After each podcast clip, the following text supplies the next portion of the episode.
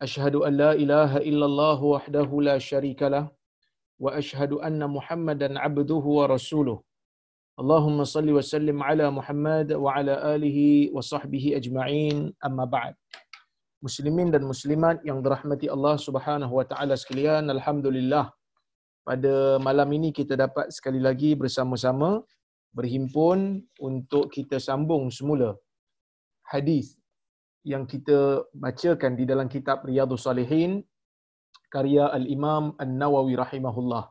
Dan insya-Allah pada malam ini kita akan bermula dengan bab yang baru iaitu babul mujahadah. Bab al-mujahadah iaitu bab kesungguhan di dalam mengamalkan tuntutan-tuntutan agama. Ya. Qala Allah Ta'ala kata Al-Imam An-Nawawi rahimahullah, qala Allah Ta'ala Allah Subhanahu wa taala berfirman, "Walladzina jahadu fina lanahdiyannahum subulana wa innallaha lama'al muhsinin." Yang bermaksud dan sesungguhnya dan orang-orang yang berjihad pada jalan kami kami akan memberikan hidayah kepada mereka supaya mereka mengenal jalan-jalan kami dan sesungguhnya Allah itu bersama dengan orang-orang yang baik. Maka ayat ni Imam Nawawi masukkan sebagai ayat yang pertama dalam bab al-mujahadah. Kenapa ayat yang pertama? Kerana di situ ada perkataan walladzina jahadu fina. Mereka yang berjihad di jalan kami. Mereka yang bermujahadah di jalan kami. Iaitulah mereka yang berusaha mengamalkan tuntutan agama yang Allah Subhanahu wa taala telah tetapkan ke atas mereka Allah kata sesiapa yang betul-betul bermujahadah sesiapa yang betul-betul menjalankan dan melaksanakan tuntutan agama dengan sebenar-benarnya lanahdiyannahum subulana iaitu kami akan memberikan kepada mereka ini kami akan berikan hidayah kepada mereka ini jalan-jalan untuk sampai kepada kami. Maksudnya, seseorang yang nak sampai kepada Allah Subhanahu Wa Taala, seseorang yang nak sampai kepada hidayah, seseorang yang nak sampai kepada uh, kebaikan yang ada di sisi Allah, dia mestilah berusaha, dia mestilah beramal untuk mendapatkan reda, untuk mendapatkan hidayah, untuk mendapatkan kelebihan-kelebihan daripada Allah Subhanahu wa taala. Oleh kerana itu Syekh Mustafa Al-Bura ketika dia menghuraikan hadis ni dia kata golongan yang bermujahadah pada kami yang dimaksudkan dalam dalam ayat Al-Quran ini dia kata ai bazalu juhdahum fi muqawamatin nafs wasyaitani wal hawa wa a'da'id din min ajlillahi ta'ala yang dimaksudkan dengan orang-orang yang bermujahadah di jalan kami yakni di jalan Allah itu ialah orang-orang yang telah melaburkan kesungguhan mereka telah mengeluarkan kesungguhan mereka. Fi muqawamatin nafs dalam nak menentang mengalahkan nafsu mereka sendiri. Sebab dalam jiwa kita ni seperti mana yang saya cerita dululah dalam kuliah-kuliah yang lepas telah pun saya ceritakan dalam jiwa kita ni ada yang dipanggil sebagai iman, ada yang dipanggil sebagai nafsu. Nafsu ni diperlukan oleh jiwa. Sama juga seperti mana iman diperlukan oleh jiwa. Tetapi nafsu ni ada kalanya apabila terlalu mendengar bisikan-bisikan syaitan, nafsu ni ada kalanya menjadi dominan kepada seseorang. Jadi untuk menjadikan nafsu ni tidak dominan ya, supaya nafsu ni tidak menjadi pemutus bagi keputusan yang nak dibuat oleh mana-mana insan Allah Subhanahu wa taala perintahkan kita untuk menambahkan ilmu agama dan beramal dengan ilmu agama yang kita ada. Sebab tu kalau kira malam ni saya tahu tuan-tuan dan puan-puan mungkin penat. Hari ni kalau kat Tanjung Malim sangat-sangat panas. Ada beberapa hari dah tak hujan. Penat ada yang pening kepala, ada yang sakit kepala, ada yang sesemua dan seumpamanya. Tapi still boleh untuk meluangkan masa berada di dalam majlis ilmu ni sekadar untuk mendengar ha, kalam Allah dan kalam Rasul. Untuk apa? untuk kita menambahkan ilmu supaya ilmu itu menjadikan kita lebih khusyuk dan lebih dan lebih menghayati amalan-amalan dalam tuntutan agama yang Allah Taala telah tetapkan kepada kita. Jadi tuan-tuan dan puan-puan yang dirahmati Allah sekalian, ya, um, yang kita yang yang yang dimaksudkan tu lawan hawa nafsu supaya bila kita ada ilmu dan bila kita beramal dengan ilmu iman kita akan bertambah kuat dan iman kita akan betul-betul dapat menguasai nafsu.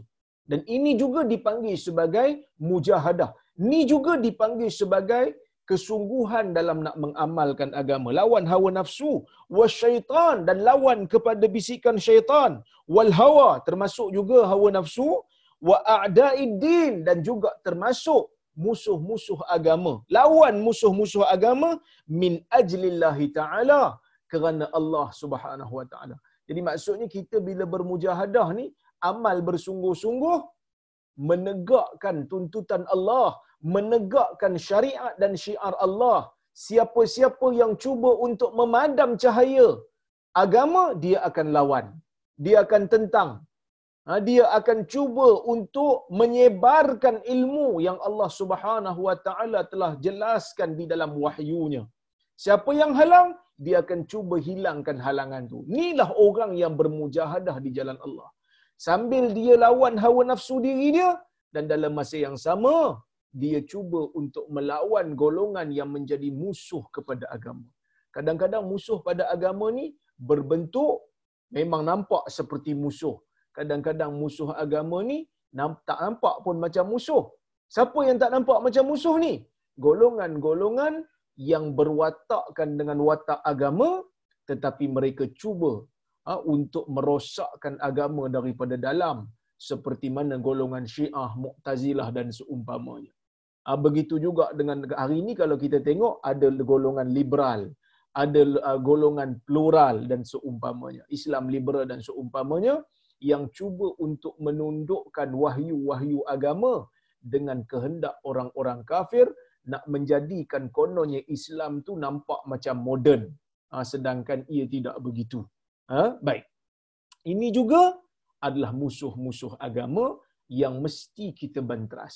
Ha, yang mesti kita bantras. Sebab itu Nabi SAW sebut dalam sebuah hadis ha, riwayat Huzaifah yang mana Huzaifah meriwayatkan daripada Nabi SAW akan muncul di akhir zaman nanti du'atun ala abwabi jahannam pendakwah-pendakwah yang mengajak manusia masuk ke dalam neraka jahanam. Nabi sebut pendakwah. Kenapa Nabi sebut pendakwah? Kerana mungkin di akhir zaman nanti mereka dianggap sebagai pendakwah sedangkan mereka bukan mengajak manusia masuk ke dalam syurga Allah sebaliknya mereka mengajak manusia masuk ke dalam neraka Allah. Du'atun ala abwabi jahannam pendakwah-pendakwah yang mengajak manusia masuk ke dalam neraka jahanam. Faman ajabahum fiha qadhafuhum fiha. Ha, sesiapa yang sesahut seruan pendakwah-pendakwah jahat ini, mereka akan campakkan masuk ke dalam api neraka jahanam. Membinasakan diri mereka masuk ke dalam api neraka jahanam. Jadi kalau orang yang betul-betul lawan hawa nafsu, lawan diri, ha, lawan apa ni musuh-musuh agama. Ha, lawan musuh-musuh agama, lawan syaitan. Allah Ta'ala kata kami akan berikan kepada mereka hidayah tentang jalan kami. Apa itu jalan kami? Ay turuqus sayr, ay turuqas sayr ila Allah wal wusuli ila jinanihi ta'ala. Ha, jalan untuk sampai kepada kepada syurga Allah wa zalika bit ta'at wal mujahadat iaitu dengan Allah ilhamkan kepada kita supaya kita terus beribadat kepada Allah. Wa inna bila Allah Taala kata wa inna Allah la ma'al muhsinin sesungguhnya Allah itu sentiasa berada bersama dengan orang-orang yang baik iaitu Allah sentiasa memberikan taufik. Allah sentiasa memberikan uh, uh, ilham benar kepada orang-orang yang melakukan kebaikan dan Allah sentiasa memberikan bantuan kepada orang-orang yang melakukan kebaikan. Allah berfirman lagi, wa qala ta'ala, Allah Ta'ala kata lagi, wa'bud rabbaka hatta ya'tiyakal yaqin. Hendaklah kamu menyembah Allah. Hendaklah kamu melakukan penyembahan kepada Allah sehingga datang kepada kamu keyakinan. Apa itu yakin? Yakin yang dimaksudkan dalam ayat ni bukan maksud sembah Allah bila sampai tahap yakin dah tak payah sembah dah. Ha, ini golongan-golongan yang kita panggil sebagai golongan tarikat, golongan-golongan uh, tarikat yang sesat. Mereka bila sampai kononnya dah sampai makam, dah sampai kedudukan yakin, ah tak perlu lagi. Sebab Tuhan kata sembah Tuhan sampai tahap yakin. Jadi bila dah sampai tahap yakin tak perlu lagi. Sedangkan yakin di dalam ayat ni bermaksud mati. Dalam hadis yang lain Nabi SAW pernah sebut bila sahabat ni mati. Dan Nabi kata pada sahabat yang lain, amma huwa faqad atahul yaqin. Dia ni telah datang kepada dia keyakinan. Apa itu? Iaitulah kematian kerana mati itu sesuatu yang yakin, yang pasti akan datang kepada kita. Maka dalam ayat ni, Allah Ta'ala nak kata kepada Nabi-Nya, kita kena selalu bermujahadah, selalu bersungguh-sungguh dalam mengamalkan ajaran agama sehinggalah kita meninggal dunia. Sehinggalah Allah Ta'ala tarik nyawa kita. Kita kena kekal mengamalkan ajaran-ajaran Islam dengan bersungguh, dengan bermujahadah. Allah berfirman lagi, wa qala ta'ala wadhkur isma rabbika wa tabattal ilaihi tabtila. Hendaklah kamu sebut nama Tuhanmu dan hendaklah kamu ha, wa tabattal ilaihi tabtila ah, yang yang di, yang dikatakan oleh Imam ah, Nawawi dia kata ai inqati ilaihi hendaklah kamu ni memutuskan segala benda lain supaya kamu dapat fokus hanya kepada Allah Subhanahu wa taala. Maksud bila kamu beribadat, putuskan hubungan kamu dengan yang lain. Kamu jangan sembah benda lain. Sembah hanyalah Allah semata-mata, bermujahadah, bersungguh melakukan ibadah. Wa qala subhanahu wa ta'ala, "Faman ya'mal mithqala dzarratin khairan yarah." Sesiapa yang mengamalkan walaupun satu seberat biji zarah, ha, seberat zarah, sikit sangat seberat zarah kebaikan dia akan lihat di hari kiamat. Wa qala ta'ala, "Wama tuqaddimu li anfusikum min khairin tajiduhu 'indallahi huwa khairan wa a'zama ajra." apa yang kamu dahulukan bagi diri kamu daripada amalan kebaikan, pastinya kamu akan dapati kebaikan itu ada di sisi Allah dengan lebih baik lagi dan lebih besar ganjarannya. Ini semua ayat ni, ayat-ayat yang dibawa oleh Al-Imam Nawawi ini tuan-tuan dan puan-puan, nak bagi tahu kepada kita supaya kita terus bersungguh dalam mengamalkan tuntutan agama. Kerana setiap sikit setiap amalan baik walaupun sebesar sebesar zarah akan kita lihat balasannya di hari kiamat. Selagi mana kita ikhlas, selagi mana kita bersungguh, maka selagi itulah akan ada ganjaran di sisi Allah Subhanahu wa taala. Begitu juga Allah Taala bersebut menyebutkan ha, di dalam di dalam surah Muzammil yang saya bacakan tadi, apa yang kamu lakukan, apa yang kamu dahulukan daripada Ah, kebaikan untuk dirimu sendiri di dalam dunia, pastinya kamu akan dapat amalan baik itu di sisi Allah itu lebih baik ganjarannya dan lebih besar pahalanya kerana Allah melipat gandakan amalan yang kamu buat. Allah berfirman lagi, "Wa ma tunfiqu min khairin fa innallaha bihi alim." Apa yang kamu nafkahkan daripada kebaikan di jalan Allah, sesungguhnya Allah Taala itu amat mengetahui, Maha mengetahui dengan apa yang kamu nafkahkan. Jadi sebab itu tuan-tuan dan puan-puan, ha, bila kita fikir balik kehidupan kita dalam dunia ni, Allah bila berikan kita nikmat, Allah bila berikan kita kesihatan, Allah berikan kita kebahagiaan, tetapi dalam masa yang sama kita tidak lupa untuk beramal untuk Allah. Kita tak lupa untuk melaksanakan tanggungjawab kita sebagai seorang Muslim. Kita tak lupa tanggungjawab kita untuk salat kita tak lupa tanggungjawab kita untuk berpuasa. Bahkan kita tidak lupa tanggungjawab kita untuk mengamalkan ajaran-ajaran ataupun amalan-amalan yang sunat. Ini menunjukkan bahawasanya Allah telah memberikan hidayah kepada kita dengan melakukan perkara-perkara yang baik. Berapa ramai di kalangan manusia dalam dunia ni yang mana bila Allah Ta'ala memberikan dia kesenangan, dia tambah melampau. Yang mana bila Allah Taala berikan dia kekayaan dia rasa makin tak cukup. Bila mana Allah Subhanahu wa taala berikan dia kesenangan dia makin jahat. Lagi mencuri harta orang. Mencuri harta yang bukan milik dia. Semata-mata untuk memuaskan nafsunya maka dia adalah orang yang sangat rugi dan orang yang akan binasa di hari akhirat nanti. Dan kita syukur kepada Allah Subhanahu Wa Taala kerana walaupun Allah memberikan kita keselesaan yang kita rasa selesa hidup dalam dunia ni, yang kita rasa cukup makan dan pakai dalam dunia ni, tetap kita tidak mencuri harta orang lain, tetap kita tak menipu harta orang lain, tetap kita mampu untuk melaksanakan tuntutan agama ini dan melakukan perkara-perkara yang sunat tuan-tuan dan puan-puan, jika ini kita dapat buat dalam keadaan Allah berikan kita nikmat, sewajarnya kita bersyukur kepada Allah kerana jiwa kita ni tak teringin nak buat benda jahat. Ha? Bayangkan tuan-tuan, kalau jiwa kita ni terikat nak buat benda jahat.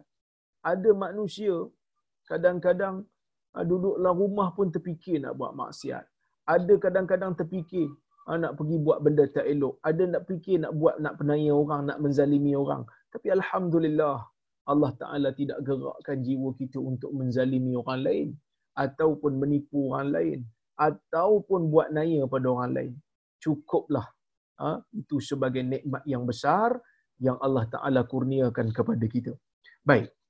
Wa ammal ahadis kata al-Imam An-Nawawi, adapun hadis-hadis fal awwalu an Abi Hurairah رضي الله عنه قال قال رسول الله صلى الله عليه وسلم إن الله تعالى قال من عادى لي وليا فقد آذنته بالحرب وما تقرب إلي عبدي بشيء أحب إلي مما افترضت عليه وما يزال عبدي يتقرب إلي بالنوافل حتى أحبه.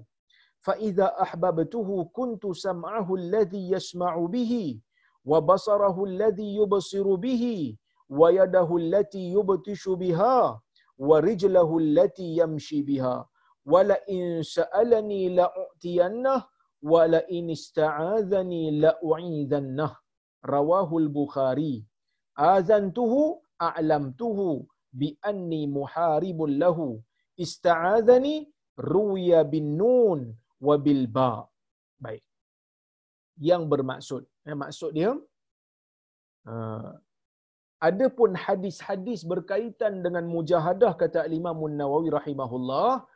Yang pertama ialah hadis daripada Abi Hurairah radhiyallahu anhu. Kata Abu Hurairah, Nabi sallallahu alaihi wasallam bersabda, kata Nabi sesungguhnya Allah berfirman. So hadis ni kalau kita tengok balik dia adalah hadis ah, hadis qudsi yang mana Nabi sallallahu alaihi wasallam meriwayatkan daripada Allah Subhanahu wa taala. Cuma hadis qudsi ni dia bukan Quran lah. Dia kalam Allah tetapi dia bukan Quran. Jadi jangan baca dalam solat tak sah. Siapa yang baca hadis qudsi dalam solat tidak sah solat dia. Ha, batal solat dia kerana dia berkata-kata dengan kata-kata yang bukan daripada Al-Quran. Ha, walaupun Al-Quran tu kalam Allah, hadis kursi kalam Allah, tetapi yang hanya boleh dibaca di dalam salat ialah Al-Quran.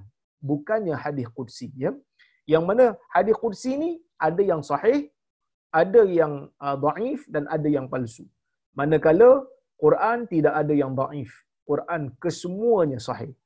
Allah Subhanahu wa taala berfirman kata Nabi Man adali waliyan.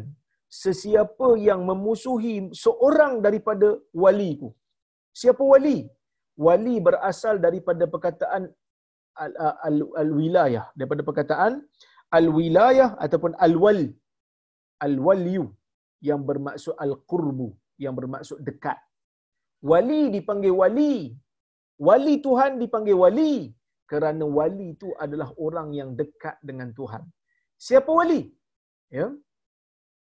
Yang wali itu ha, ialah mereka yang mempunyai ilmu di dalam agama dan dalam masa yang sama mereka beramal dengan ilmu mereka.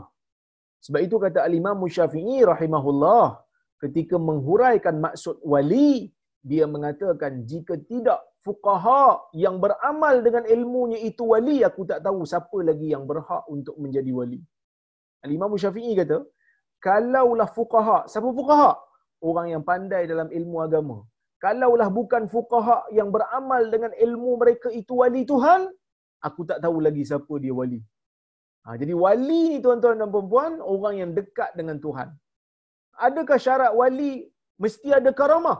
Karamah ni perkara luar biasa yang Allah Ta'ala beri pada wali. Benda luar biasa. Ha, benda luar biasa ni contoh boleh berjalan atas air dan seumpamanya lah. Tapi tak semestinya seorang wali tu mesti ada karamah. Tapi kalau berlaku luar biasa, pada tangan wali tu, kita panggil wali, kita panggil perkara luar biasa tu sebagai karamah. Tapi tak semestinya. Ada wali yang tak ada karamah. Allah Ta'ala tak bagi kat dia. Bahkan karamah, kata para ulama, ia merupakan ujian kepada wali tu supaya dia menjaga hati dia. Ya? Supaya dia menjaga hati dia. Supaya dia tak riak dan seumpamanya. Dan tidak ujub. Tak rasa diri hebat dan seumpamanya. Sebab itu wali-wali ni, yang saleh ni, mereka kalau dapat apa-apa karamah daripada Allah, mereka akan cuba untuk menutup karamah itu daripada pengetahuan orang ramai sama seperti mana orang perempuan memelihara auratnya daripada dilihat oleh orang lain. Ini ha, wali. Adakah wali itu tahu dia wali? Ada yang tahu, ada yang tak tahu. Tidak menjadi syarat. Tapi selagi mana dia berilmu, mempunyai ilmu agama yang tinggi, dan dia beramal dengan amalan agama yang hebat, dengan amalan agama yang tepat, dia adalah wali Tuhan. Allah Ta'ala kata, sesiapa yang memusuhi salah seorang daripada waliku sahaja, faqad azantuhu bil harb, sesungguhnya ketahuilah aku memberitahu kepada dia yang apa ni yang menyakiti wali itu aku sedang melancarkan peperangan dengan orang yang memusuhi wali. Ha, Allah Taala sebut begini. Saya akan huraikan kemudian insyaallah. Saya terjemah dulu. Kemudian kata Allah wa ma taqarraba ilayya abdi bi shay'in ahabba ilayya mimma aftaratu alayh. Tidak ada seorang hambaku yang mendekatkan diri kepadaku dengan sesuatu yang aku lebih suka melainkan dia menghampirkan diri kepadaku dengan melakukan perkara yang telah aku wajibkan ke atas dirinya. Wama yazalu abdi yataqarrabu ilayya bin nawafil hatta uhibbahu. Dan semestinya ataupun sentiasa hambaku menghampirkan dirinya kepadaku dengan melakukan perkara-perkara sunat sehingga aku cinta kepadanya. Faiza ahbabtuhu dan apabila aku mencintainya kuntu sam'ahu alladhi yasma'u bihi. Aku menjadi telinga yang dia mendengar dengannya. Aku aku menjadi pendengaran yang dia mendengar dengannya. Wa basarahu alladhi yubsiru bihi dan aku menjadi pandangan matanya yang dia melihat dengannya. Wa yadahu allati yabtishu biha. Dan aku menjadi tangannya yang dia memegang dengan kuat. Ha, memegang dengan kuat akan sesuatu. Dan aku warijlahu allati yamshi biha. Dan aku menjadi kaki yang dia melangkah dengannya. Wala in sa'alani. Dan jika dia meminta kepadaku la u'tiyannah aku akan memberikan kepadanya. Wala in la u'idannah dan apabila dia minta perlindungan daripadaku dan aku akan beri perlindungan kepadanya hadis riwayat Bukhari Imam Nawawi kata dia syarahkan maksud azan tuhu tu a'lam tuhu ya, aku memberikan aku memberitahu kepada orang yang memusuhi waliku. Ha, lepas tu ista'adzani tu ada riwayat yang dengan nun ista'adzani ada dengan ba ista'adzabi. Kedua-duanya mempunyai makna yang sama. Baik, tuan-tuan dan puan-puan yang dirahmati Allah Subhanahu wa taala sekalian. Dalam hadis ni ada mempunyai beberapa faedah yang boleh kita ambil sebagai pengajaran. Yang pertama sekali, yang pertama sekali hadis ni nak bagi tahu dekat kita tentang kelebihan beribadat. Yang mana ibadat ni Allah Subhanahu Wa Taala berikan kepada kita melalui jalan wahyu. Bagi tahu kat kita melalui jalan wahyu. Apa itu ibadat? Amalan, perbuatan ataupun perkataan yang Allah suka. Itu ibadat. Apa saja perbuatan atau perkataan yang Allah Ta'ala suka. Ha, itu ibadat. Ibadat ni menjadikan seseorang itu dekat dengan Allah. Ibadat menjadikan seseorang itu sentiasa menghadirkan Allah dalam dirinya. Ibadat menjadikan seseorang itu um, menjalani kehidupan seolah-olah dia nampak Allah itu sentiasa berada di hadapannya iaitu darjat ihsan. Sebab itu orang yang berada dalam ketaatan kepada Allah segala tindakannya biasanya tindakannya itu akan dapat dikawal oleh syariat. Dia tidak akan pergi jauh daripada syariat, dia tidak akan bertindak di luar daripada batasan syarak kerana ibadat itu mengawal dirinya. Kebiasaannya. Dia bukan saya nak kata dia maksum. Pasti ada dia buat silap. Tetapi kalau dia buat silap pun dia tidak pergi terlalu jauh. Kerana dia dikawal oleh ibadat. Dan ibadat ni ada yang fardu dan ada yang sunat.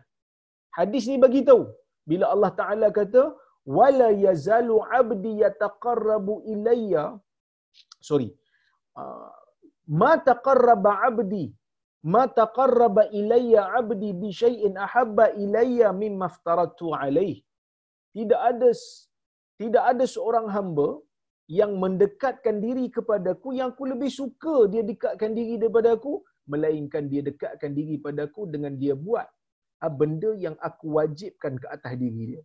Jadi Allah di antara benda yang yang Allah Taala perintahkan kita untuk kita buat ada yang wajib, ada yang sunat. Yang di antara dua ni Allah Taala lebih suka yang wajib lagi. Maksudnya di antara yang wajib dengan yang sunat, yang wajib tu Allah Taala lebih suka. Kadang-kadang kita ni ada juga problem kan? Kadang-kadang kita ni ada problem. Apa problemnya? Problemnya kadang-kadang kita memandang yang sunat itu lebih nak dijaga berbanding yang wajib. Contohnya, solat hari raya dengan solat fardu. Mana lagi ramai? Mana lagi orang semangat nak buat? Nampak macam solat raya. Kadang-kadang solat fardu, orang buat-buat lupa je. Kenapa? Kerana saya tak tahu. Tapi sekadar yang saya perhati dan saya lihat orang kita ni, orang Malaysia, orang Melayu ni, beragama dia suka agama yang bermusim. Agama yang bermusim. Amalan yang bermusim tu dia suka. Solat raya, maulid Nabi, solat Jumaat, ha, tu dia suka. Solat tarawih, malam pertama solat tarawih, penuh masjid. Sampai JK masjid pun kata kita kena renovate masjid ni. Tak muat dah ni untuk jemaah. AJK pun kata tak payahlah Tuan Haji kerana malam pertama dan malam kedua ramai. Ha, yang mana bila masuk 10 malam terakhir saf makin maju tapi makin maju ke depan. Bukan makin maju dengan ramai orang, makin maju ke depan. Kenapa? Kerana semangat untuk beribadat itu sedikit luntur. Kerana ha, iman kepada Ramadan itu mungkin dah menurun sikit. Iman kepada raya dah sampai. Lailatul Qadar yang kita nak cari pada awal tu telah bertukar menjadi Lailatul Qamdar. Ha, semua pergi Qamdar ramai-ramai, cari cadar, cari lansir, cari bantai dan seumpamanya. Ha, kerana apa? Kerana manusia ni, terutamanya orang-orang kita ni, dia suka benda-benda yang bersifat bermusim. Sebab tu doroyan mahal. Sebab doroyan ada musim. Kan doroyan mahal sebab doroyan ada musim. Betik, mana ada musim? Ha, betik murah. Kan? Kadang-kadang betik ni saya kesiam tu. Ya? Apa ni? Betik ni tuan-tuan dan puan dia tak ada musim. Orang Melayu ambil cucuk bunga mangga lah. Kan? Ambil betik muda tu cucuk bunga mangga. Ada bunga mangga. Saya ingat tuan-tuan tahu bunga mangga kan. Bunga orang kahwin. Cucuk, cucuk, cucuk. Lepas tu buanglah longkap. Tak makan pun. Sebab apa? Sebab buah tak ada musim. Buah tak ada musim ni macam tak berapa nak. Orang tak berapa nak appreciate. Mungkin ibadat yang tak ada musim ni orang tengok macam boring dah buat. Sedangkan ada ibadat-ibadat yang tidak bermusim. Yang fardu yang Allah Ta'ala lebih suka. Lebih besar pahalanya daripada ibadat-ibadat sunat yang bermusim. Bukan saya kata benda yang sunat ni tak payah buat. Tak. Tapi cara kita berinteraksi dengan kategori ibadat ni kita kena perbetulkan. Ha, kita kena perbetulkan. Jaga yang wajib dulu. Kerana yang wajib ni Allah Ta'ala cinta lebih. Sayang lebih berbanding yang sunat. Bila kita jaga yang wajib ni, then baru kita buat yang sunat. Kemudian kata Allah, wala yazalu abdi yataqarrabu ilayya bin nawafil hatta uhibbahu. Dan hamba ku bila dia dah buat benda wajib, dia sentiasa buat benda sunat. Sehingga aku cinta kepada dia. Jadi, fadilat ibadat, selain daripada Allah Azza wa Jal memberikan pahala dan dilipat gandakan pahalanya itu, selain daripada itu, Allah Azza wa Jal akan memberikan kasih sayang dia kepada orang yang sentiasa jaga amal ibadatnya. Kata Allah, Allah Ta'ala akan sayang dia. Hatta uhibbahu. Fa'iza ahbabtuhu. Dan apabila aku sayang kepada dia, kuntu sam'ahu alladhi yasma'u bihi. Akulah pendengaran yang dia mendengar dengannya. Wa basarahu alladhi yubsiru bihi. Dan akulah penglihatan yang dia melihat dengannya. Wa yadahu allati yabtishu biha. Dan akulah yang menjadi tangan yang dia memegang dengan kuat sesuatu warijlahu allati yamshi biha dan aku akan menjadi akulah yang menjadi kakinya yang dia melangkah. Mungkin ada orang tak faham. Macam mana Allah Taala boleh jadi mata, eh, boleh jadi pandangan, boleh jadi pendengaran, boleh jadi tangan, boleh jadi kaki ni? Bukan maksudnya Allah bersedaging dengan kita. Bukan maksud Allah Taala meresap masuk dalam kita. No. Tetapi Allah bagi tahu kepada kita Allah akan pelihara mata kita, Allah Ta'ala akan pelihara telinga kita. Allah akan pelihara tangan kita. Dan Allah akan pelihara kaki kita. Daripada melakukan dosa. Maksudnya, orang yang melakukan kebaikan, selain daripada Allah Azza wa Jal memberikan pahala dan menyucikan dosa dia, seperti mana yang telah saya hurai dulu, Allah juga memberikan kasih sayang. Dan Allah juga memberikan apa yang kita panggil sebagai pemeliharaan. Dulu kan kita dah baca hadis ihfazillah yahfazk. Jagalah hukum hakam Allah. Jaga batasan Allah. Allah Ta'ala akan jaga kamu. Jadi kalau kita nak diri kita ni terkawal sentiasa, kalau kita nak diri kita ni dipandu oleh iman sentiasa, naikkan iman tu. Macam mana cara nak naikkan iman? Naikkan iman tu dengan amal kebaikan. Bila iman tu naik dengan amal kebaikan, masa tu kita boleh kawal nafsu kita. Kita boleh kawal ha? Kita boleh lupakan bisikan syaitan kepada kita. Kalau kita terjejas, terbabas pun, taklah ter- sampai melakukan perkara-perkara yang terlalu teruk ataupun dosa besar. Dan mudah untuk kita istighfar dan bertaubat kepada Allah. Kerana pada waktu tu, wali-wali ni Allah Ta'ala pelihara dan Allah Ta'ala jaga. Baik.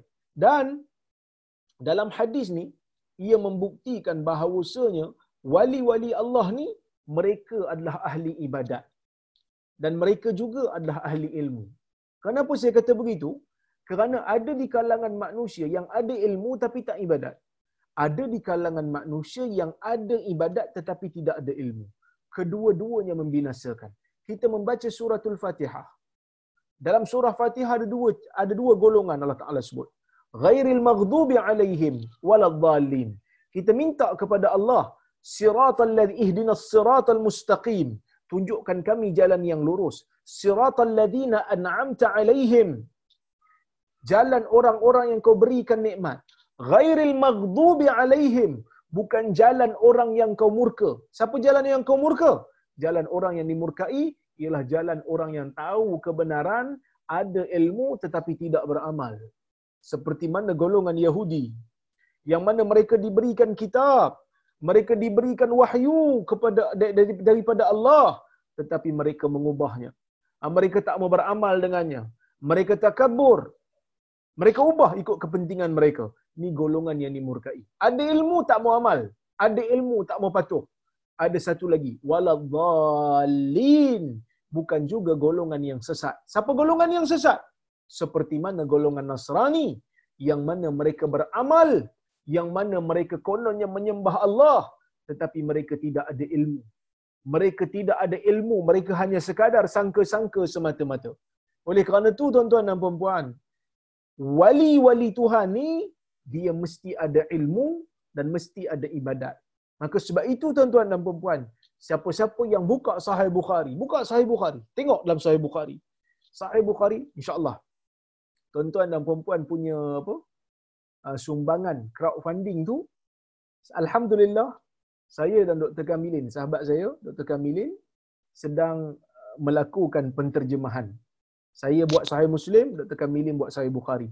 Insya-Allah ah, akan berjalan setahun lagi akan siap insya-Allah. Kita buat pelan-pelan supaya dapat diteliti setiap terjemahan tu supaya tak tergopoh gapah nanti orang kata apa tak begitu teliti. Jadi bila dah siap Sahih Bukhari nanti boleh tengok dalam Sahih Bukhari, tengok pembahagian bab dalam Sahih Bukhari. Yang mana dalam bab-bab Sahih Bukhari ni dia ada kitab besar, tajuk besar, dalam tajuk besar tu ada tajuk kecil. Imam Bukhari memulakan Sahih Bukhari Ha, mungkin ada di kalangan kita yang tahu Sahih Bukhari itu kitab paling sahih lepas Quran. Tapi tak nak buka pun. Ha, lepas ni insyaAllah kalau ada terjemahan, kita boleh buka. Boleh beli. Dan insyaAllah Dewan Bahasa dan Pustaka akan terbitkan buku yang tuan-tuan dan puan-puan buat crowdfunding ni.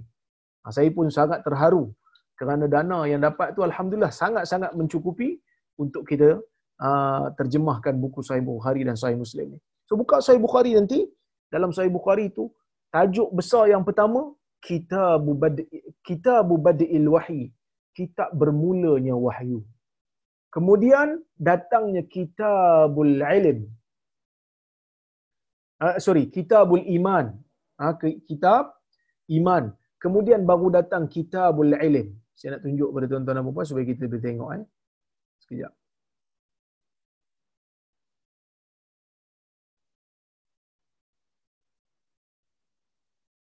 Saya tunjukkan kepada tuan-tuan dan puan-puan.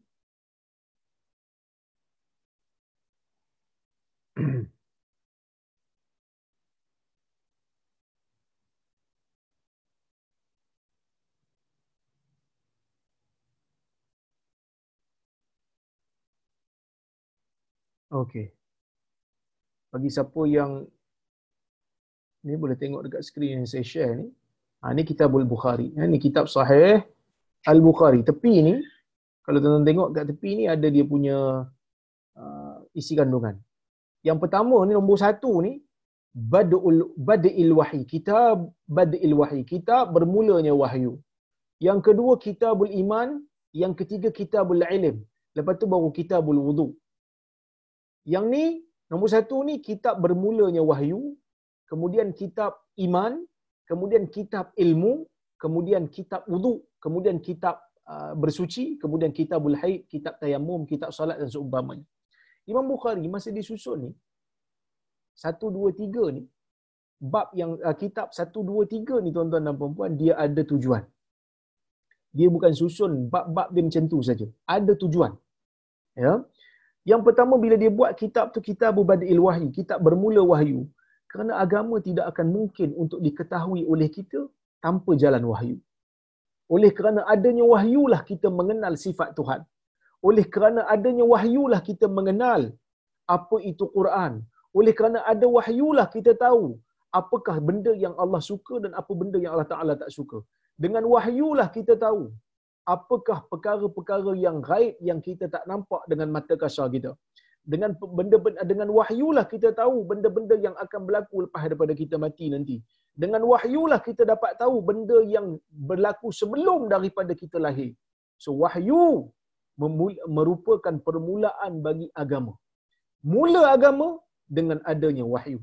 Bila wahyu turun, maka mulalah syariat. Okey, itu pertama Imam Bukhari nak bagi tahu. Mesti mendalami wahyu. Kemudian kitabul iman. Dengan wahyulah kita beriman. Baru kita tahu, oh ni rupanya rukun iman. Tetapi iman itu mestilah disulami dengan amal. Eh, sorry, dengan ilmu. Yang mana iman tanpa ilmu tidak akan memberikan keyakinan yang tepat. Tidak akan memberikan keyakinan yang mantap. Dan kita kena menuntut ilmu untuk menjadikan iman kita benar. Setelah kita ada ilmu, baru datang kitabu, kitabul wudu. Ha, kitabul wudu. Baru datang benda-benda yang perlu diamal. Wudu, bersuci, tayamum dan seumpamanya.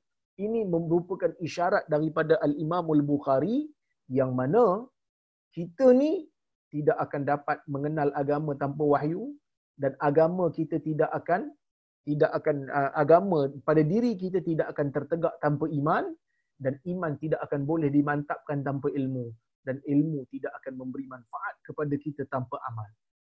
Maka sebab itu kena beramal. Sebab itu kena beramal.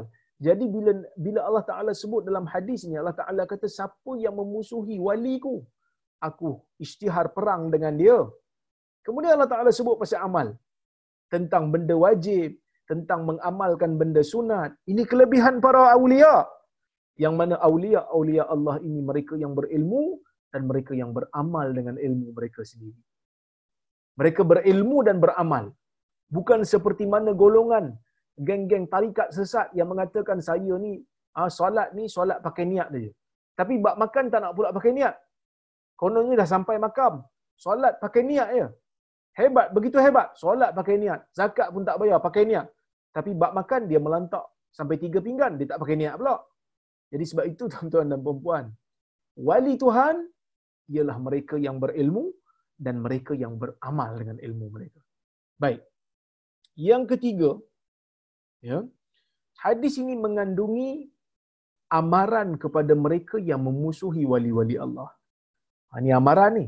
Allah Ta'ala isytiharkan perang. Hidup tidak akan selamat. Jadi kalau kita tengok orang tu soleh, kita tengok orang tu ada ilmu, kita tengok orang tu beramal dengan ilmu dia, tiba-tiba kita benci kat dia, kita sakiti dia, hati-hati. Kerana satu hari nanti, mungkin akan datang kepada kamu pembalasan daripada Allah. Kalau tak di dunia, di akhirat nanti. Kalau tak di dunia, di akhirat nanti. Sebab tu dulu saya ada dengar satu cerita. Daripada seorang sahabat saya, dia jumpa dengan satu orang. Orang pencin. Dia ni, orang kata apa? Penguat kuasa. Masa dia muda, dia ada kuasa. Ha, dia ada kuasa. Dia pukul orang. Dia sepak orang. Dia tak kira siapa. Masa tu dia ada kuasa. Tapi bila Allah Ta'ala panjangkan umur dia, dia pencin dan bila dia pencin kaki dia sakit. Dia tak boleh berjalan. Walaupun orang yang sama umur dengan dia masih lagi sihat. Kadang-kadang kita lupa. Kita lupa orang yang kita zalimi tidak tidur waktu kita tidur. Yang mana mereka memanjatkan doa supaya Allah merejam orang yang menzalimi mereka dengan rejaman doa di waktu malam. Ha, sihamul layali kita panggil. Anak-anak panah yang dihalakan kepada kita waktu kita tidur di mana orang yang kita zalimi sedang mengangkat tangan berdoa kepada Allah. Dan mereka itu adalah golongan-golongan yang saleh. Sebab itu hati-hati tuan-tuan dan puan Jangan kita menzalimi orang terutamanya orang-orang saleh. Terutamanya orang yang ada ilmu dan ada ada amal. Kena hormati mereka. Kerana mereka ini ha, mereka ini buat kerja para anbiya. Ha, mereka inilah yang memberikan kita faham terhadap agama. Ha, bukan senang kerana waktu orang lain tak tak teringin nak belajar ilmu agama tiba-tiba Allah Taala gerakkan jiwa mereka untuk belajar ilmu agama faham bahasa Arab Tuan-tuan, saya tak kata saya ni wali Tuhan, memang saya bukan wali Tuhan lah. Saya bukan orang saleh pun, banyak kelemahan di sana sini. Tetapi sekadar pengalaman saya belajar bahasa Arab ni tuan-tuan dan puan ia bukanlah satu bahasa yang mudah. Ia adalah satu bahasa yang sangat unik dan sangat terlalu banyak kaedah. Ha, Haji Hamid tahulah. Haji Hamid ada malam ni. Haji Hamid. Saya tengok Haji Hamid. Ha. ha Haji Hamid ada malam ni. Kan? Belajar bahasa Arab. Ha, saya tak tahulah. Ha, tapi Haji Hamid ni dia pandai sikit. Lepas ni dia 2 3 bulan lagi boleh cakap Arab dengan saya kan. Tapi nak cek bagi tahu bahasa Arab bukan satu bahasa yang mudah. Nak faham bahasa Arab, nak boleh baca perkataan Arab bukan satu bukan satu perkara yang mudah. Tiba-tiba ada orang yang tolong buat bagi pihak kita pergi belajar bahasa Arab. Faham bahasa Arab. Dia buat kerja fardu kifayah untuk kita. Dia memahami dalil-dalil. Dia memahami bahasa-bahasa kitab Arab yang ditulis oleh ulama-ulama mujtahid dan menyampaikannya kepada kita. Maksudnya kita kena hormati mereka. Saya menghormati guru-guru saya yang alim. Tuan-tuan, juga kita kena hormati golongan-golongan ilmuan Tak kira lah yang masih hidup ataupun yang telah meninggal dunia. Dengan kita berdoa supaya Allah merahmati mereka dan memberikan ganjaran yang terbaik untuk mereka. Sebab itu bila kita sebut nama para imam, kita sebut rahimahumullah ataupun rahimahullah moga Allah merahmati mereka. Sebab itu bila saya baca kata saya sebut nama Al-Imam Nawawi, saya kata Al-Imam Nawawi rahimahullah. Al-Imam Nawawi moga Allah merahmatinya. Moga Allah mencucurkan rahmat ke atas dirinya kerana dia ni wali Tuhan. Secara saya boleh katalah hampir pasti dia adalah wali Tuhan. Kenapa? Kerana dia beramal dengan ilmunya. Dia memberikan khidmat kepada umat yang mana khidmatnya itu sampai ke hari ini digunakan. Hari ini saja kuliah saya dua online. Hadis 40 Riyadhus Salihin, dua-dua kitab Al-Imam Nawawi rahimah. Allah. Moga Allah merahmati dia. Inilah wali Tuhan yang telah mengorbankan ilmu eh, yang telah mengorbankan nyawanya untuk mewakafkan dirinya kepada kepada masyarakat dengan memberikan ilmu. Yang mana Imam Nawawi ni kalau kita tengok cara dia menuntut ilmu dahsyat. Begitu hebat cara dia menuntut ilmu, ah, begitu seksa dia nak menuntut ilmu semata-mata untuk menyampaikan ilmu ni kepada kita. Jadi tuan-tuan dan puan-puan, ini benda yang kita kena ingat, ah, benda yang kita kita pasakkan dalam jiwa supaya kita tak supaya kita tak orang kata apa? Tidak menyakiti golongan-golongan yang ada ilmu dan ada amal di dalam agama. Kerana mereka buat kerja fardu kifayah. Benda yang paling saya syukur tuan-tuan dan puan-puan ya, yang paling saya syukur ialah apabila Allah Taala sediakan bagi umat ni golongan yang nak hafal Quran. Tuan-tuan carilah agama lain, siapa yang hafal kitab dia? Tuan-tuan cari dalam agama Hindu, siapa yang hafal kitab Veda? Harfan biharfin, setiap huruf, setiap baris. Siapa di dalam agama Kristian yang menghafal Bible dia setiap huruf dan setiap baris? Tetapi kita akan jumpa di dalam agama Islam ini jutaan manusia ataupun ratus ribu manusia yang menghafal Quran. Walaupun sebahagian daripada mereka mungkin tak faham pun apa yang mereka baca tapi mereka hafal. Sekolah-sekolah tahfiz umpamanya. Mereka telah melakukan kerja fardu kifayah. Yang mana kalau Quran hilang hari, Quran cetakan semua hilang. Mereka lah yang akan yang akan memeliharanya dengan di dalam dada mereka. Masya Allah hebat. Sebab itu kita kena hormati golongan ni. Kemudian antara faedah yang kita boleh ambil juga, ya hadis ni bagi tahu kepada kita tentang galakkan untuk menambahkan amal.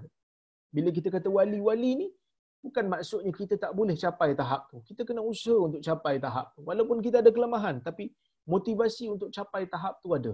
Kena ada. Tapi ustaz saya ni dah tua. Tapi ustaz saya ni warga emas. No itu bukan jadi satu satu halangan. Berapa ramai di kalangan manusia yang pada mudanya mungkin tak memikirkan tentang agama tetapi bila dah sampai pada tahap dewasa, bila dah sampai pada tahap veteran, dia menjadi orang yang hebat. Dia menjadi orang yang saleh. Kita tak tahu tuan-tuan dan puan Allah Taala bila nak memberikan hidayah, dia akan berikan kepada sesiapa saja. Mungkin ada manusia masuk Islam, buat amal sikit, meninggal dunia dan meninggal dunia dalam keadaan Allah Ta'ala sayang kepada dia. Ini kelebihan yang Allah Ta'ala nak bagi pada manusia. Jadi kita semampu mungkin tambahkan amal. Banyakkan melakukan, kita jaga perkara-perkara yang wajib dan banyak melakukan perkara yang sunat. Baik. Kemudian hadis ni juga nak bagi tahu kepada kita menyakiti orang mukmin ni merupakan satu maksiat. Menyakiti orang mukmin tanpa sebab, tanpa ada apa-apa alasan yang munasabah ialah maksiat. Bahkan kalau kita buat kepada orang saleh, lagi tambahlah kemurkaan Allah. Kerana dia tu dekat dengan Allah, kita pergi sakiti hati dia. Orang mukmin mana pun, kalau kita sakiti tanpa sebab, ya maksiat. Menyakiti manusia ataupun haiwan tanpa sebab pun maksiat. Tapi yang ni lagi dahsyat kerana dia menyakiti orang saleh. Kemudian, uh, martabat kewalian sekali-kali tidak akan menggugurkan tidak akan menggugurkan amalan. Ha, dia bukan juga macam geng-geng makrifat lah. Ha, saya tak, tak saya tak payah beramal lah. Saya ini wali lah. Saya tahan sampai tahap ni, saya tak perlu beramal apa-apa lah. Kamu semua beramal. Saya tak payah, saya niat je. Tidak. Kerana hadis ni bagi tahu perlu untuk beramal. Baik. Dan hadis ni juga bagi tahu tentang kelebihan kita ni mudawamah alal amal. Kita ber orang kata apa berterusan, konsisten di, di dalam beramal. Jangan buat sekali lepas tu tinggal. No, konsisten, konsisten. Ha, konsisten ni Tuhan suka dan Tuhan akan angkat martabat kita lebih tinggi daripada orang lain. Baik. Kemudian bila Allah Taala kata bin nawafil, ha, benda-benda sunat, Allah Taala tak spesifikkan. Nak bagi tahu kepada kita benda sunat ni kita boleh pilih yang mana kita rasa ada kekuatan untuk buat. Ada orang dalam bab solat sunat dia champion. Tetapi dalam bab sedekah dia tak boleh sebab dia tak ada duit.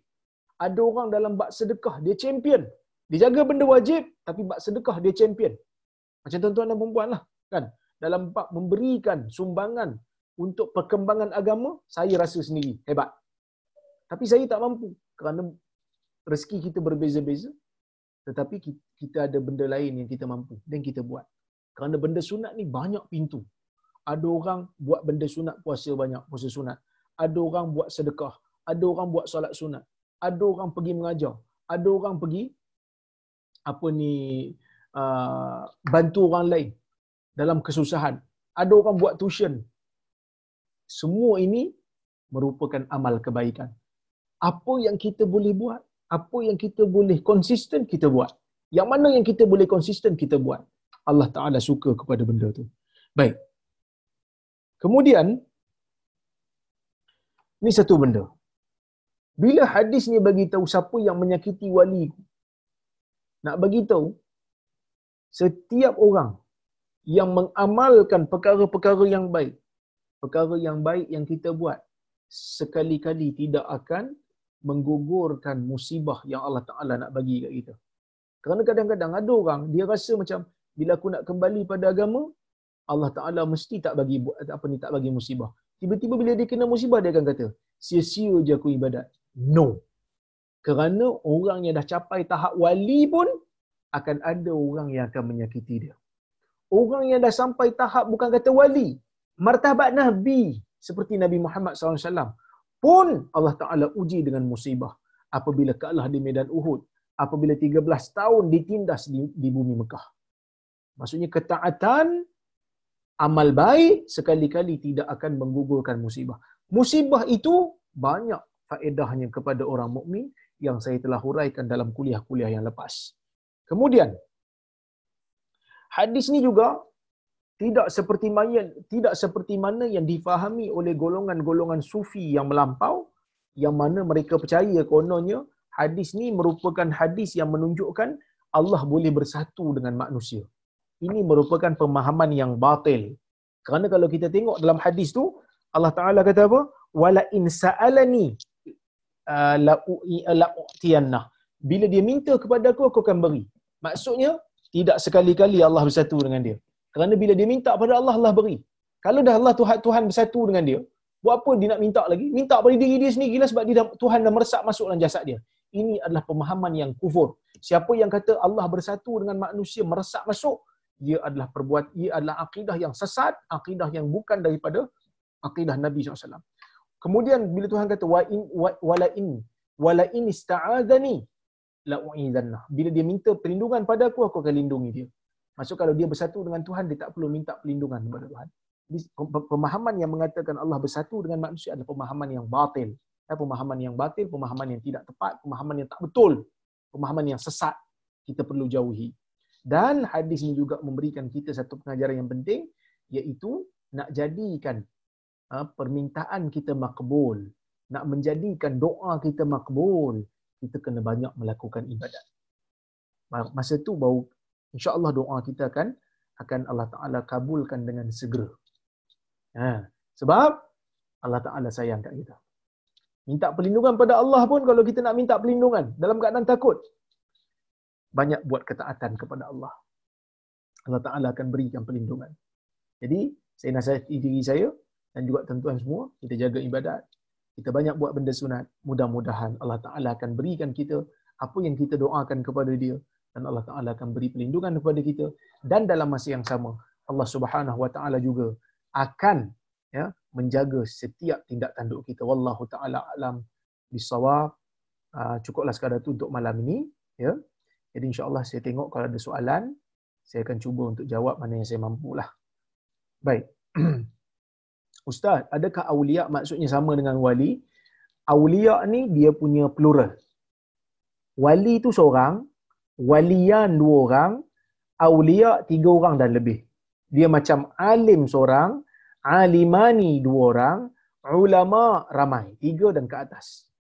Ha, dia Arab ni dia ada single, lepas tu dia ada twin ataupun double, kemudian dia ada ha, plural.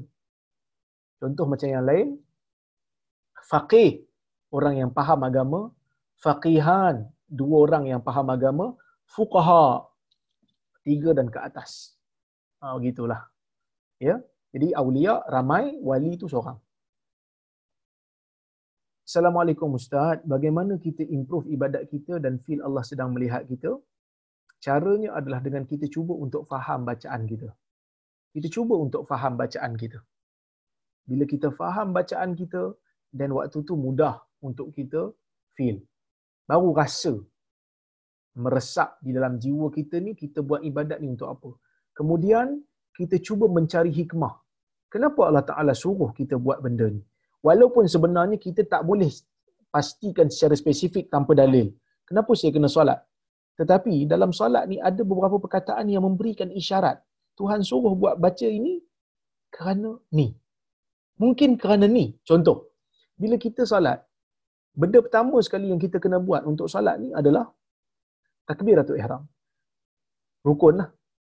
Yang selain pada niat, lepas tu takbiratul ihram. Takbiratul ihram kita baca Allahu Akbar. Kenapa Allahu Akbar? Kenapa, kenapa tak subhanallah?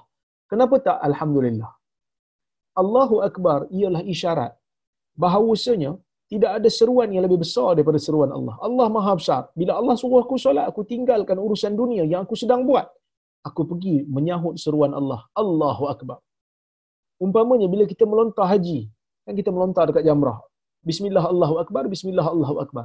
Dengan nama Allah, Allah Maha Besar. Allah Maha Besar. Kenapa kita baling Allah Maha Besar? Kita nak bagi isyarat pada diri kita. Aku baling ni kerana nak menghidupkan syiar Nabi Allah Ibrahim yang dia pernah baling syaitan di sini. Tapi syaitan tu dah tak ada dah kat situ. Tapi aku baling juga kerana Allah suruh aku baling. Walaupun aku tak faham, aku suat juga kerana suruhan Allah. Walaupun aku tak faham apa maksudnya. Suruhan Allah lebih besar daripada segala-galanya. Aku buat kerana aku nak jadi hamba yang taat. Jadi bila kita faham yang tu kita akan insya-Allah akan khusyuk.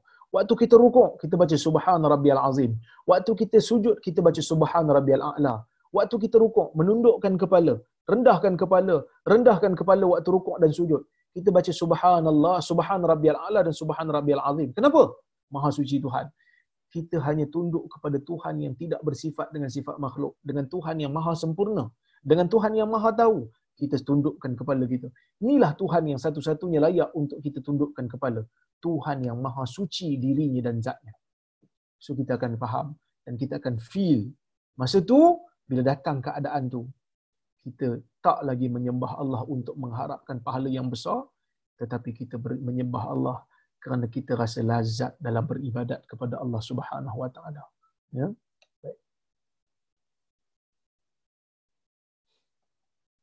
Assalamualaikum Ustaz. Waalaikumsalam. Minta pencerahan betul ke kalau kita belum qada solat fardu, solat-solat sunat kita jatuh haram? Dia bukan jatuh haram lah. Dia ada perbahasan. Perbahasan ni panjang sikit iaitu boleh tak kita solat sunat dalam keadaan kita masih ada solat wajib yang belum diqada? Ha, itu persoalan dia. Adakah sah ataupun tidak solat sunat tu? Kerana kita dah menangguhkan uh, solat qada. Jadi kita perlu solat qada dulu. Terutamanya kalau kita uh, tinggalkan solat tu kerana tertidur atau terlupa. Qada dulu. Lepas tu baru solat solat sunat. Ya, baik. Assalamualaikum Dr. Waalaikumsalam. Bagaimana cara terbaik untuk solat hajat? Tidak ada uh, kaifiat yang khusus, tidak ada bacaan surah yang khusus sama macam solat sunat biasa kemudian kita berdoa waktu kita sujud dan kita doa sebelum memberi salam. Tidak ada kaifiat yang khusus. Kalau ada pun semuanya tidak sahih. Baik. Assalamualaikum warahmatullahi wabarakatuh. Mujahadah berjuang melawan musuh-musuh agama jadi adakah Siti Kasim ni consider musuh agama? If yes, apakah tindakan yang sudah dilakukan? Sedangkan doktor ni yang berdakwah ke jalan Allah asyik dikecam dari setengah golongan. Dan bagaimana pula musuh-musuh agama ni? Baik, uh, Siti Kasim ni memang pandangan-pandangan dia kontroversi. Kalau saya menjadi mufti, kalau lah kan. Kalau saya jadi mufti, saya panggil dah dia ni. Ha, kena keluarkan fatwa untuk dia. Di mana dia tinggal, kita kena keluarkan fatwa untuk dia. Fatwa untuk pemikiran dia. Kerana pemikiran dia sangat-sangat bahaya. Ha, sangat-sangat bahaya. Zahirnya memang sudah sampai kepada tahap kufur. Ha, kita jangan simpan buah kapet. Mufti-mufti sepatutnya kena keluarkan hukum. Kalau dia meninggal nanti susah. Ha? Masa Kasim Ahmad tu dah sekali dah. Kita main simpan buah kapet. Patutnya kita berdialog dengan dia, tegakkan hujah. Kalau dia masih degil, kata dia kafir. Jangan takut mengkafirkan orang yang telah clear kafir. Tapi dengan syarat lah. Kena tegakkan hujah dulu. Mungkin dia ada benda yang dia keliru. Mungkin ada benda yang dia tak faham. Tegakkan hujah. Panggil dia, berdialog. Kemudian keluarkan hukum. Ya? Kita kena lawanlah hujah. Tapi saya bukanlah pemerintah saya hanya boleh untuk memberikan cadangan. Sebab tu saya kata kalau saya jadi mufti lah, ha, patutnya jabat agama kena uh, banteras orang macam ni. Tapi malangnya, ya, orang yang baca hadis macam saya pula, yang disekat daripada sebahagian negeri. Tapi tak apalah hak mereka. Tak apa. Yang penting ada online. InsyaAllah kita boleh terus kuliah online. InsyaAllah selagi mana tuan-tuan nak dengar daripada saya lah. Baik. Assalamualaikum doktor. Waalaikumsalam.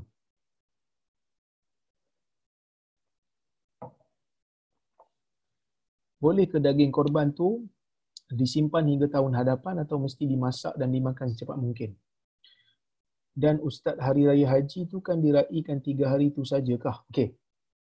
Ada hadis Nabi SAW uh, menyebutkan sebuah hadis Nabi larang untuk simpan daging korban lebih pada tiga hari. Ada hadis, sahih hadis tu. Kemudian hadis tu Nabi sendiri bagi tahu. Nabi kata kuntu nahaitukum kuntu nahaitukum an anid dikhari luhumul adahi li ajli dafati li ajli dafah li ajli dafati allati daffat. Dulu aku pernah melarang kamu untuk menyimpan daging-daging korban kerana ada tetamu yang datang ke Madinah. Nabi tak bagi lebih pada tiga hari. Kenapa? Kerana waktu tu ada orang datang ke Madinah dan mereka lapar. Nabi suruh beri sedekah cepat-cepat jangan simpan. Adapun sekarang ni dah tak ada dah rombongan tu nabi kata kulu wa tasaddaqu wa dakhiru. Nabi kata sekarang ni dah, dah, dah, dah tak ada apa ha, makanlah bersedekahlah kemudian simpanlah. Lebih pada tiga hari pun tak apa. Cuma janganlah sampai setahun. Kalau boleh bagi pada orang lain bagi pada orang lain. Kerana kalau kita simpan lama sangat pun daging ini dia akan rosak. Lebih baik kita bagi pada orang lain untuk dimakan kan daripada kita simpan dan akhirnya kita buang dan tak ada kualiti lah daging tu. Jadi maksudnya larangan khusus untuk simpan daging korban ah, selama tiga lebih pada tiga hari itu telah pun ah, dimansuhkan. Ah, Nabi sebut tu pada keadaan yang khusus sahaja. Kemudian Nabi sendiri bagi tahu dah tak ada dah keperluan untuk larangan tersebut. Wallahu taala alam. Terima kasih. Banyak-banyak. Insyaallah kita jumpa lagi pada waktu-waktu yang akan datang. Saya mohon maaf kalau ada terkasar bahasa tersilap kata. Kita jumpa lagi pada waktu yang lain. Aku qawli hadha wa astaghfirullahal azim li wa lakum. Wassalamualaikum warahmatullahi wabarakatuh. Waalaikumsalam warahmatullahi wabarakatuh. Waalaikumsalam. Terima kasih Ustaz. Assalamualaikum. Waalaikumsalam warahmatullahi wabarakatuh. Waalaikumsalam warahmatullahi wabarakatuh. Assalamualaikum.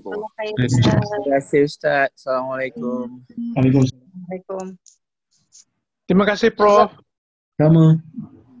Jazakallah khair Ustaz. Assalamualaikum. Jazakallah Ustaz. Terima kasih Ustaz. Terima kasih.